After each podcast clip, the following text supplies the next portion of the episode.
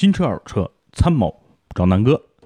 昨天咱们喷了喷思域啊，主要是喷那些思域车主。思域这个车呢，总的来说还凑合啊，只能说凑合，有点贵，有点贵，有点贵。那今天呢，咱们说说它的这个兄弟车型啊，东风本田。哎，这两天本田不太平啊，对吧？一面是这个思域过街，人人喊打。另一面呢，我估计要上三幺五了。今天呢，咱们说说这个去年啊，二零一七年本田家族在中国卖的最多的一个车型，CRV 啊。那 CRV 呢，其实呃，历代的 CRV CRV 啊，都是一个好车，确实是一个销量不错的车，质量不错的车，空间不错的车，操控不错的车，动力不错的车。性价比不错的车啊，所以呢，你想想这么多年过来，这个 CRV 一直算是中国紧凑级 SUV 的一个所谓的销量的这么一个领跑，有的时候领跑，有的时候不追随，但是基本上没有没有脱离到这个销量排行榜上面，而一直是这个类似 K 歌之王这么一个一个角色啊，时而领先，时而落后，但是时时而又追上来，然后这么多代，每一代的换代。虽然一代不如一代吧，呃，我这么说可能有人不不乐意啊，但确实是，我觉得从外观最早的 CRV 一上市，哎，走的是这种哇，不错，啊这车跟其他车都不一样，设计的也很有特点，对吧？这个所谓说所谓的这个叫温温雅中又透露着一股霸气，是吧？然后这个柔弱中又透露着一股坚强，所以这这个车最早的时候是一上市，我个人就是比较喜欢的。啊，第一代、第二代都比较成成功啊，然后销量呢确实也是经常是销量冠军。呃，自从这个翼虎啊，现自从途观 L 啊，途观老途观上市以后，哎，这个头把加头把加头把交椅，不好意思啊，这时间有点晚了，确实比较累，所以这个口条不太好啊。头把交椅呢，经常会让出来，然后呢，后来呢，这个翼。福特翼虎一上来，哎，结果这个福特翼虎又领跑了一会儿，然后呢，等等到一三年、一四年上市的 CRV，大家都觉得哇，你个屁股啊，太难看了，太难看了。然后内饰呢还可以，然后销量呢也凑合。但是大家想想啊，其实今天看到的 CRV 和当年的翼虎很像，怎么说呢？哎，翼虎一上市，哇，满堂彩是吧？觉得我靠，这是个美国车，然后呢，终于可以不用买日本车了。然后这个美国车动力不错一点八 T 是不是还是 2.0T？然后动力不错，空间不错，又是个福特，名字哎比较符合中国老百姓哈，里边带个虎嘛，虎虎生威哈。然后卖的特别好。突然间有一次这个，毕竟之前南哥预言过啊，这个啊这个长安福特的做工真的是很烂啊，这个遭烂件，开断断轴了，结果被。很多友商开始，我靠，这个福特翼虎断轴了，那确实它断了，确实质量有问题啊。然后一下啊，翼虎到现在一蹶不振，基本上你在马路上，尤其在北京，你基本上很难能见到翼虎。有的时候我想，哎，福特难道现在只有锐界了吗？只有蒙迪欧了吗？怎么怎么在路上看不到其他车？我突然想起，哎，不对呀，还有翼虎啊！啊，真的是好久没有见到了啊。所以呢，翼虎真的是因为质量。在中国一下啊，真的从销量第一，现在一下就干到了，就基本上见不到它的这个这个境地了。那今天 CRV 很很争气啊，很争气，也一下不这个追随翼虎的这个先例啊。刚刚说夸它啊，去年整个 CRV 你看那么丑的屁股，对吧？价格呢性价比也不那么高，优惠力度也就一两万，哎，还达还达到了一个所谓的。呃，本田在华的一个销量冠军的车型，没错，它真的比思域啊、啊比飞度啊、比这个雅阁啊这些车卖的多，总共销量是十八万三千二百七十四台，同比增长了百分之一点六四啊，所以很牛逼。然后呢，今年的一月十三号，上百位东风本田的 CRV 车主来到位于长春的两家东风本田经销商开始维权，反映的问题呢就是，人家。大众原来烧机油，然后这个这个东风本田，我靠，这个机油会增多，啊，这这个这个好事啊，怎么怎么会？这个是个好事，为什么还要 还要去维权呢？大家想想，这个机油怎么会无缘无故增多呢？正常来说，烧机油算是个正常的情况，因为对吧？这个这个咱们也叫混动嘛，就是这个汽油和这个机油，然后这叫混动车型。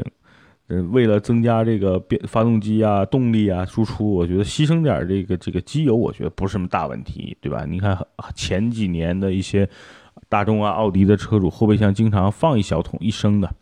然后呢，时不时就往这个机油箱里自己倒点机油，我觉得也没什么大不了的，对吧？南哥现在自己这个宝马幺幺六，有的时候也烧机油，我后备箱现在真的就经常放着一桶机油，一升的。然后有的时候它一提示机油少了，哎，我就拿着往里边倒个半瓶啊。有的时候用用不了半瓶，实际倒个四分之一瓶左右就够了。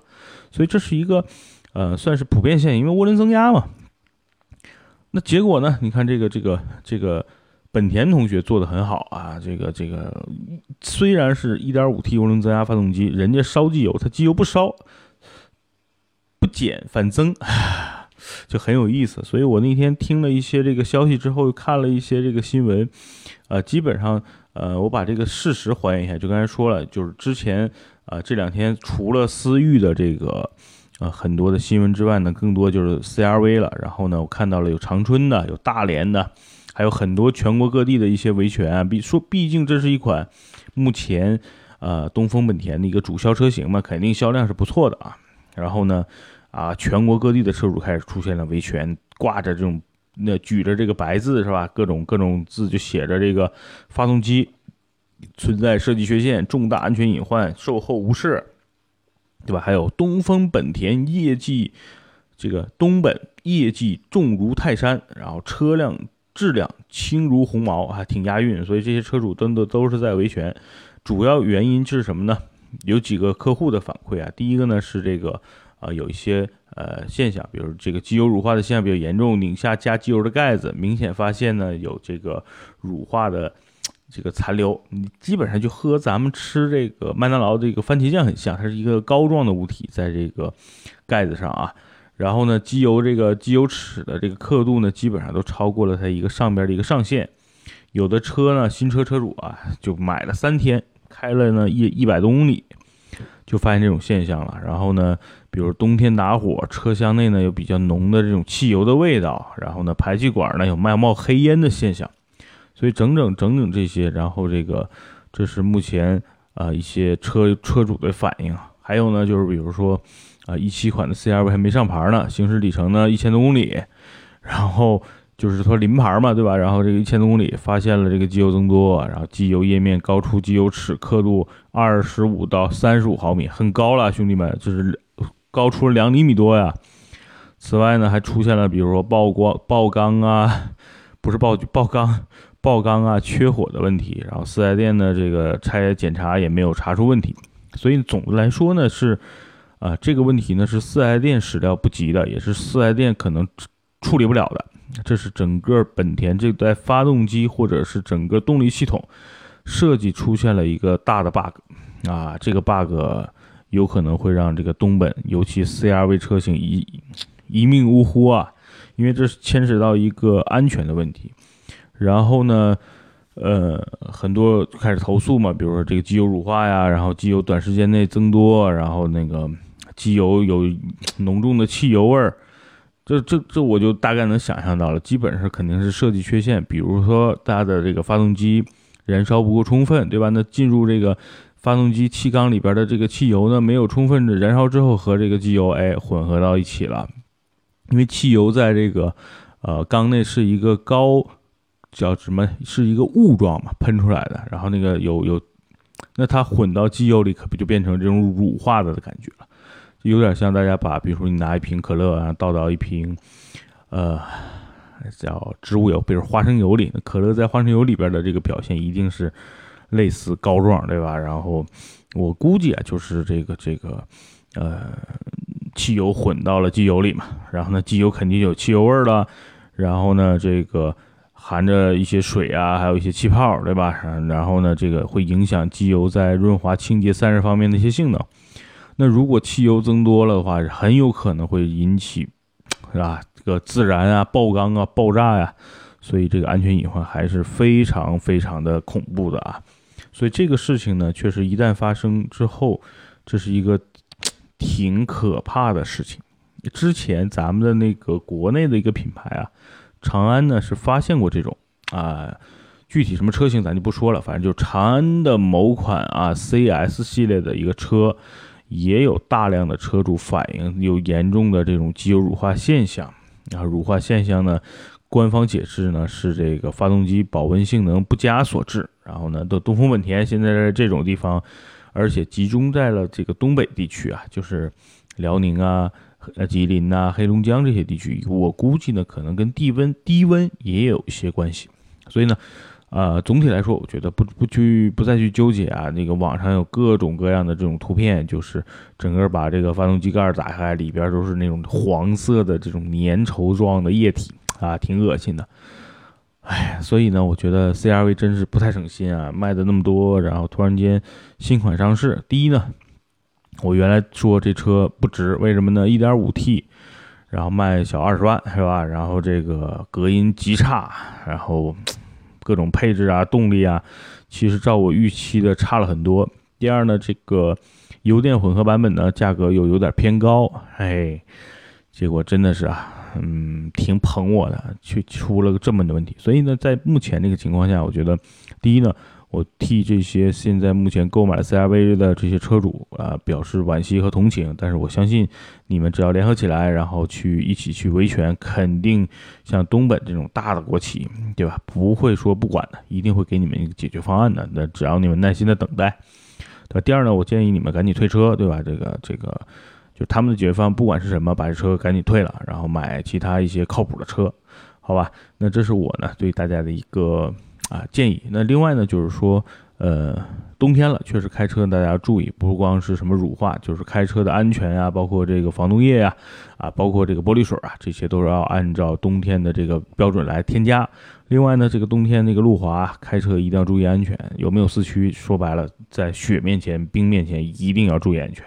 啊，真的下雪的话，一定要慢行啊啊，自己安全才是真正的安全。然后呢，我觉得另外呢，我觉得今天总结一下吧，就是 CRV 的问题肯定是整个东风本田在产品设计上的一个问题。那 CRV 出现的问题，有可能也会在思域面前爆出来，也会同样发生。为什么？因为它俩同样的发动机，同样的变速箱啊。所以呢，思域也不是神车，大家真的要注意。然后今天的这个这个节目呢，我觉得就提醒大家，春节了，很多人想买一个紧凑 SUV，那我挺靠谱的一个 SUV 啊，已经不值得大家推荐了。那如果说二十万以内大家有什么想想买的，